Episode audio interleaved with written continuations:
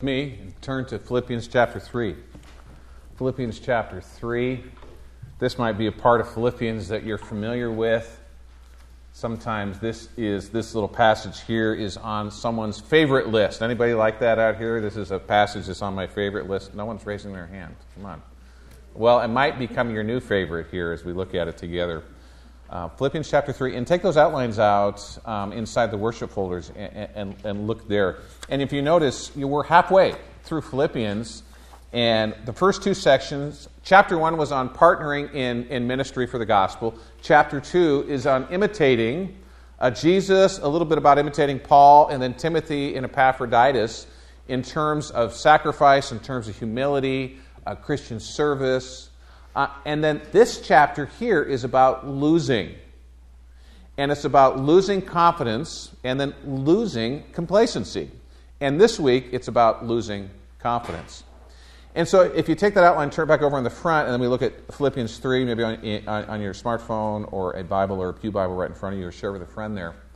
Um, last week, I told you that I had a friend, you know, it was an example to me when I was younger, on road biking, cycling.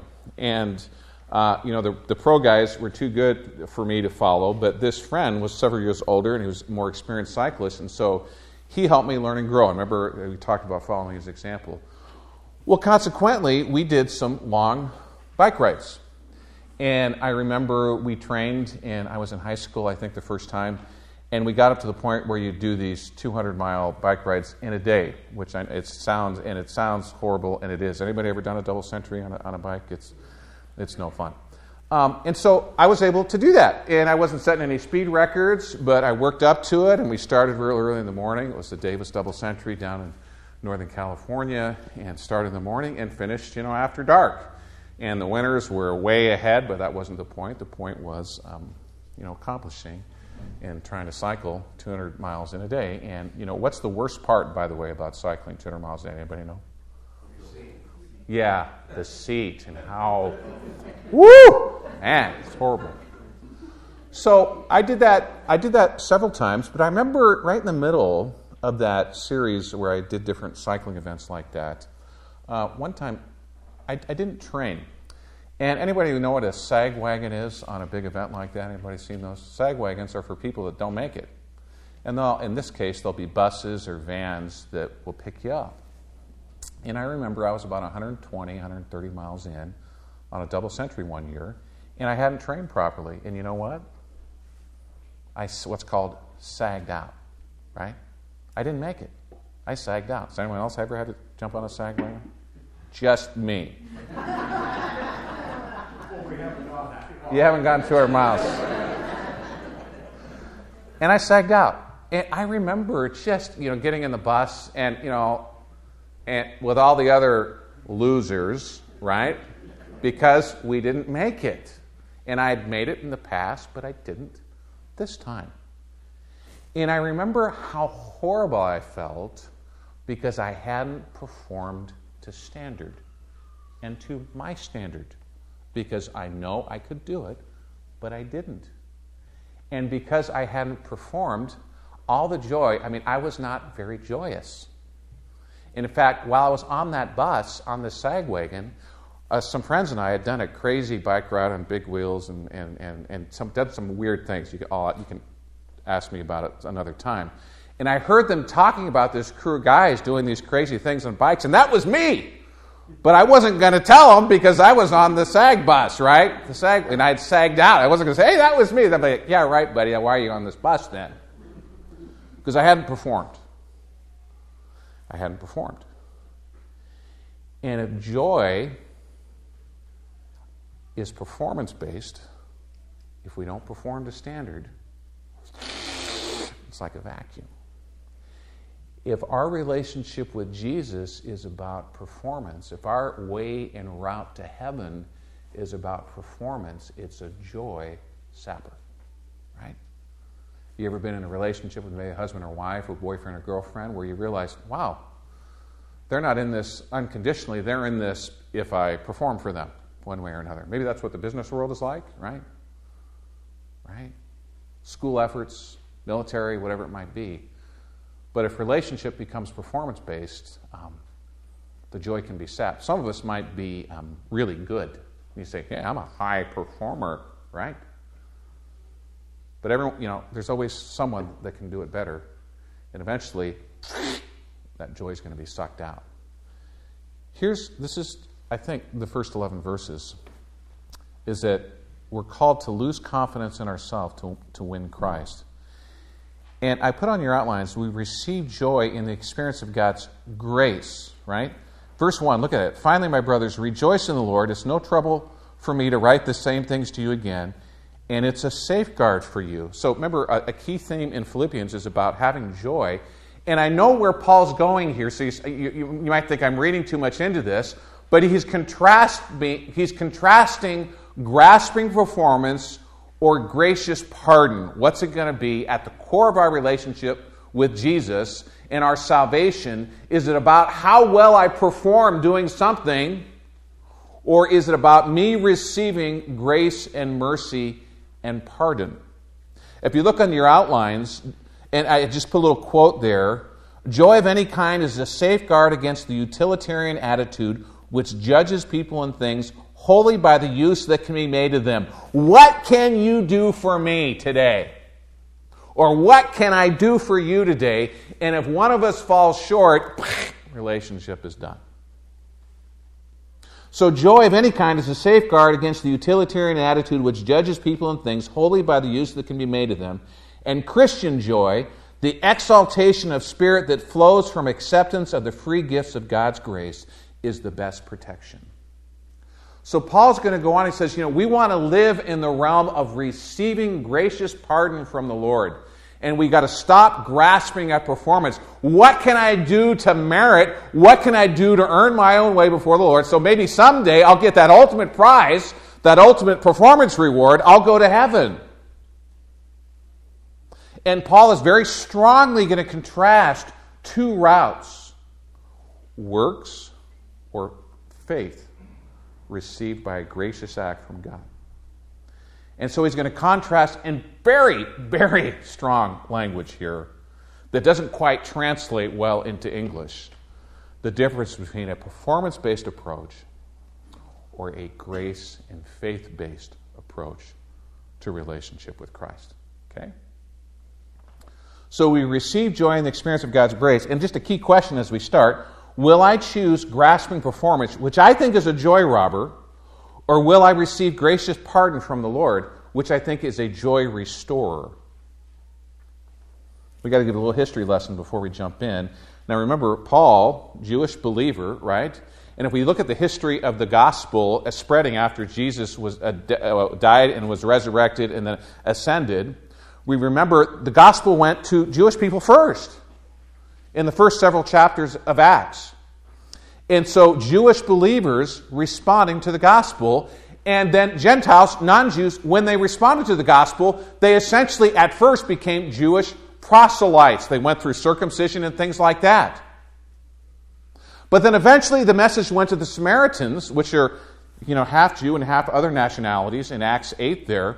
But this stunning transformation in Acts 10 where Paul begins, he takes the gospel to the Gentiles, and, and, Peter receives this vision, and hey, it's okay.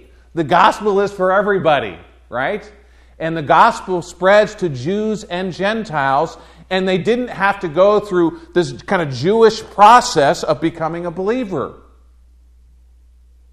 And so Jews and, and, and non Jews alike now have opportunity to respond to the gospel and Peter, who really ministered to Jews, and Paul, who was a Jew but ministered to non Jews, now partnered in ministry. Peter with mostly Jewish Christians, and Paul was called to share to Gentile people and, and then becoming Gentile Christians. But that process was not, was, was not without its kind of a calamity there. And so Paul goes out and says, hey, there's grace and mercy offered in Jesus Christ. This Moses, the, the law under Moses, the old covenant, that's done. The sacrificial system, the circumcision, everything that went with that is now done. It's been fulfilled in Jesus. We are forgiven. We have a whole new approach. But there was disagreement, and there were some that say, no, we got to go back. We want, we want faith, but we got to have works from the old covenant too. And, and we want to mix that together. A little bit of a history lesson. So, when we get to verse 2, Paul calls us to lose confidence in self, and he uses very dramatic language. Look at verse 2. And, he, and I put on your outlines, we concede the weakness of reliance on human capability. If we want to rely on our own ability to, to, to, to get right with God, you know, Paul wants us to concede that that's a weak approach. And so he says, watch out for those dogs. And you say, well, dogs, dogs are cute. Now, in Jesus' day, dogs aren't cute. I'm just letting you know. I mean, now we, who's got dogs? Yeah, I mean, I, we, I do too. We like dogs. Jesus' day, not so much. Dogs are, uh, you know, they bark, uh, they carry disease, they're an annoyance, they're not particularly well liked. If you ever traveled today, for example, what we call the third world, anybody ever done that? You don't just approach, I have many times, you don't just approach random dogs, right? And that kind of captures a little bit for us the sense here. It says, watch out for the dogs, those men who do evil, those mutilators of the flesh. And he writes, For it is we who are the circumcision, who worship by the Spirit of God, who glory in Christ Jesus, and who put no confidence in the flesh.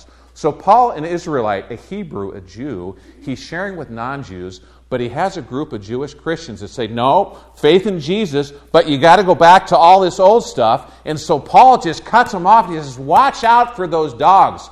And I think it's a synonym here for false teachers. I listed that in your outline there. And he says, watch out for those evil workers. And I put those who teach faith plus good works for salvation. And then he says, Watch out for those mutilators of the flesh. I'm going to get a little graphic here. I'm sorry, but Paul gets graphic. Okay? And we all kind of know what circumcision is if we're old enough, right? And Paul's using a word play here, and circumcision cuts around. Right? And I know this is like, wow, I didn't think we talked about this in church. The word Paul uses only here in all the Bible for mutilation is to cut off. And any guy understands the difference. right? So Paul is, and in Paul's day, that's offensive language, just as I'm sharing it now. That's, oh, pastor, that's kind of offensive. Right?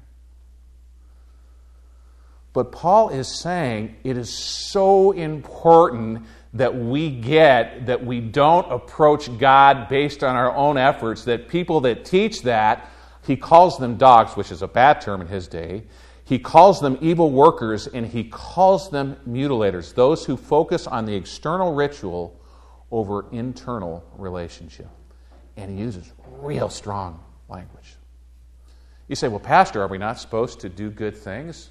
Of course we do good things. And as someone wrote, a Christian's good works are the result of his faith, not the basis for his salvation. And Paul wants, to, uh, wants us to understand that we're called to, when we approach God, we lose confidence in ourselves and we concede the weakness of reliance on our own human capability. We are not capable to approach God on our own. Look a little closer at verse 3. For it is we who are the circumcision. So he contrasts that mutilation, that cutting off part, with the circumcision, and he's really talking about spiritual circumcision. We who worship by the Spirit of God who glory in Christ Jesus and who put no confidence in the flesh. See, true worship, true sacrifice is by God's Spirit. And I put on your outlines this way we convert, see what I do to see what God does in me. There's a key difference.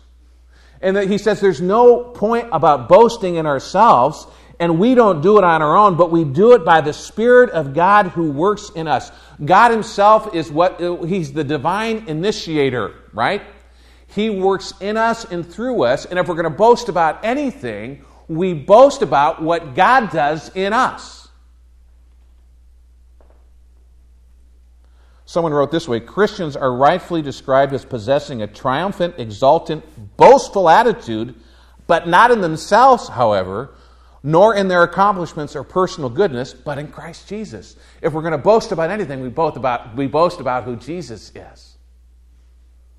And so Paul very loudly, very clearly wants us to lose, lose confidence in ourselves. Uh, whatever work we have just won't cut it. We are capable. And if we act like we want to mix, oh, I got to earn my way, I got to do it on my own, I got to make it, and, and God will accept me, he says, wow, uh, we need to lose all confidence in that. Instead, we worship by the Spirit of God. It's Him who initiates in us. And we glory in Christ. We don't boast in ourselves, we glory in who Jesus is. Let's keep going. He goes on, says, okay, we tend to want to boast about ourselves. We tend to want to take pride in who we are and what we've done. And so Paul reviews who he is. He says in verse 4, though I myself have reasons for such confidence. And you think about Paul. Paul, you know, in, in terms of the old covenant, right? He's all the way Jewish, right? He's, he's all the way an Israelite. He's circumcised on the eighth day. He's not a proselyte. He was circumcised on the eighth day. He's not from Ishmael back in the Old Testament. I'm not going to explain all these analogies. You can write them down and look here. He's circumcised on the eighth day. He's of the people of Israel. He's one of the chosen people. He's of the tribe of Benjamin. That's one of the favored tribes. That's one of Joseph. You go back to Genesis, one of Joseph's favorite. And they're one of the tribes that didn't really, even under the worst at times, they tended to stay faithful. He's a Hebrew of Hebrews, he puts it. In regard to the law, a Pharisee. And in Jesus' day, we think Pharisee, those are the hypocrites. But, you know, under the Old Covenant, those are the ones that were the most strict observance. They were the political and religious leaders, and they were known for most strictly following. In fact, so much so that they added stuff all over. And so they followed those too, and they made those out like these new regulations were as, were as important as the old ones. So he says, I went overboard. And in fact, in defending the faith, he says, I persecuted the church. As for zeal, I persecuted the church. Paul was used to be Saul. Remember he was there when Stephen was stoned, right? And killed, and he persecuted Christians. He says, I was zealous for legalistic righteousness. He says, I was faultless. I just did everything. Consider all the ways we trust in our own efforts. Right? I made a list in terms of religious practices. Maybe it's about church attendance, um, going through ceremonies like communion or, or, baptism. What about ministry service? You know, uh, defending the faith, or maybe just high achievement. Hey, I'm a, I'm a high achiever. Maybe it's family background. We trust in that. Maybe it's our ethnic pedigree, right? You know, sometimes we say, well, I'm of the right race. We're superior than others. Foolishness like that. What about moral superiority, right? Rhetorical skill. This is one of the most linguistically uh, skillful passages in all the Bible, and we don't catch it in English. And so it's, it's, it's, it's unstated, I'm not going to spend a lot of time here, but how Paul crafts this passage, it's as if he's crafting as well as he possibly can and just say, hey, look how linguistically good I am, and I'm going to shove that aside too. What about financial success or meeting of legalistic standards, service, uh, success in life, financial increase? All these ways we measure ourselves and we think, hey, God would need to, would want to, would be willing to accept me. So we need to consider all the ways we trust in our own efforts. What's on my list of human achievements? What's on your list of human achievements? And sometimes when we're honest with ourselves, the more successful we are, the more we think that I just can make it on my own.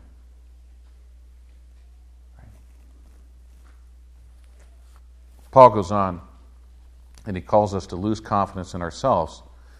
And here's that contrast between a performance approach or a pardon approach, between a works righteousness or grace or faith righteousness and he says, I want you to gain confidence in Jesus. But whatever, look at verse 7, but whatever, but whatever was to my profit, I now consider loss for the sake of Christ. And he wants us to reconsider the advantage of accomplishment versus Christ. We're all about achievement in our culture, aren't we? You know, how well we've done in life, how well we've done with our family, our kids, and in sports, and, right?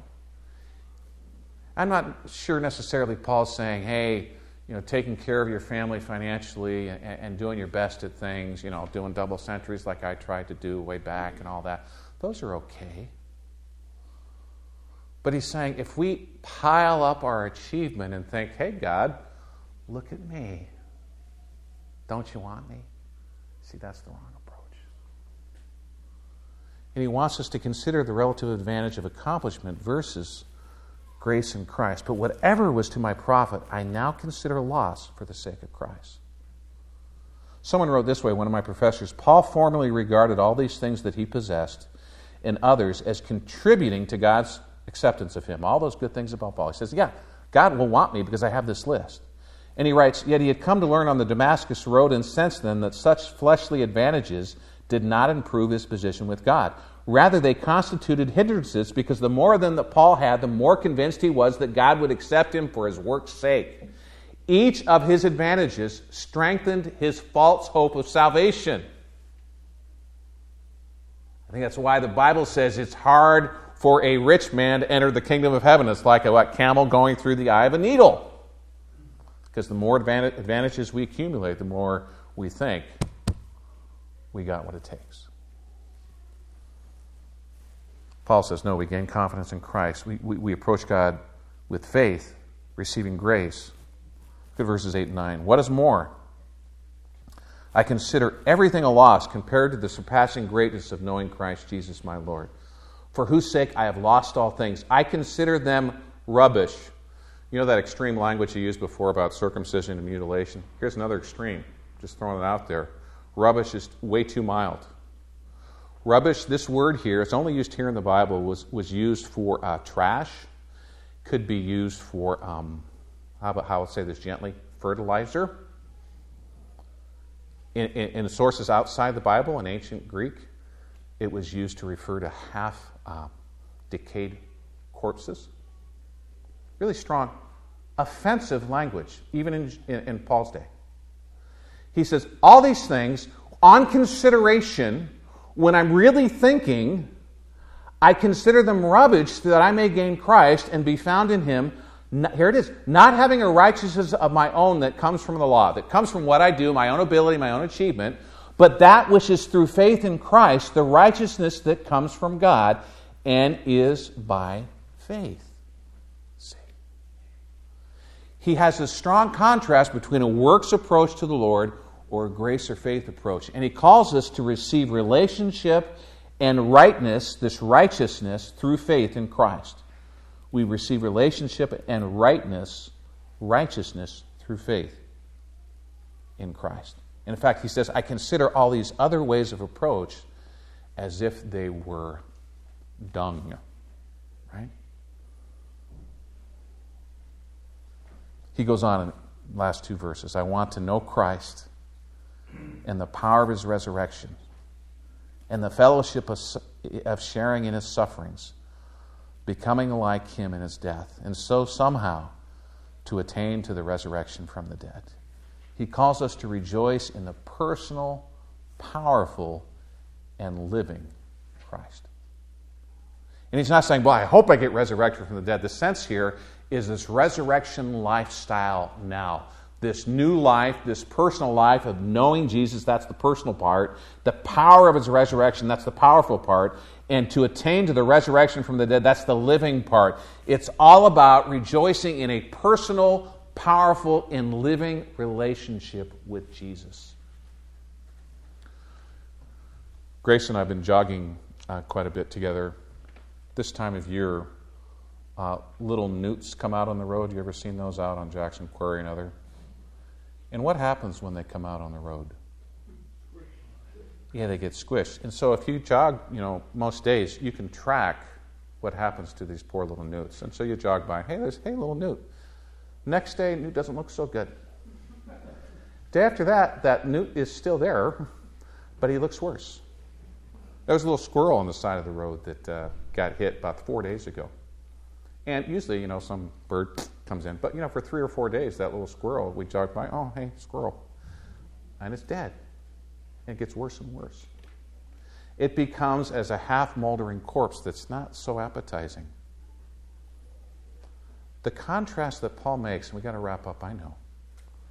between a legalistic human capability approach is that moldering, decaying, squished newt saying, all, all the stuff that I could add up, it's like that three or four day old that's not newt that's just squished in on Jackson Quarry Road and just kind of moldering, compared to the surpassing greatness of receiving pardon and grace and mercy found in Jesus Christ.